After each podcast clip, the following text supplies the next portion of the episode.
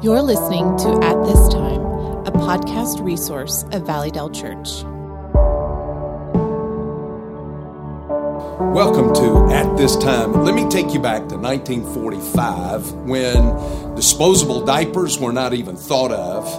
Deodorant was a brand new product uh, on the shelf. Gasoline was twenty-one cents a gallon, and the Chicago Cubs were in the World Series. It's October the sixth, nineteen forty-five. World War Two has just ended. America is just all wrapped up in its favorite sport. And the Cubs are defeating now, beating now the Detroit Tigers two games to one. That day at Wrigley Field, there is a Greek immigrant who had come to the United States, opened a bar, a tavern called the Goat's Head Tavern, who went to buy two tickets. His name was Billy Sianis, and he wanted a ticket for himself, and he wanted a ticket for his goat. Uh, and the goat's name was Murphy.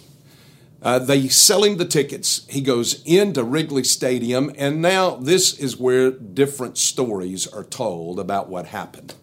Some say that Mister Wrigley himself confronted Billy and said, "You can't bring that goat in here. People are complaining already that it smells." And so they escorted Billy out, but before he left, he turned around, he threw his arms up, and he put a curse on the Cubs. You probably heard of the Chicago Cubs curse, or as some call it, the curse of the goat. He said, "You will not win this game, you will not win this World Series, and you will never win again." Others say that he said, "You'll never win again until my goat is allowed back in Wrigley Field."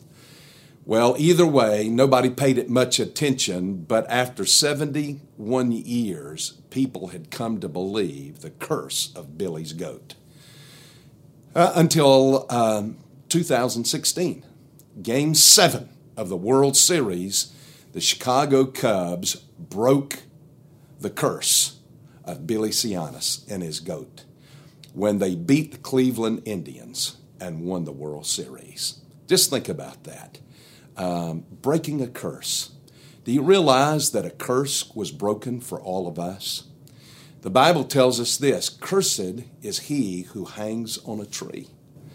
Uh, we are all living under the curse of sin that we could not break ourselves. But one who came, who died for us, broke that curse.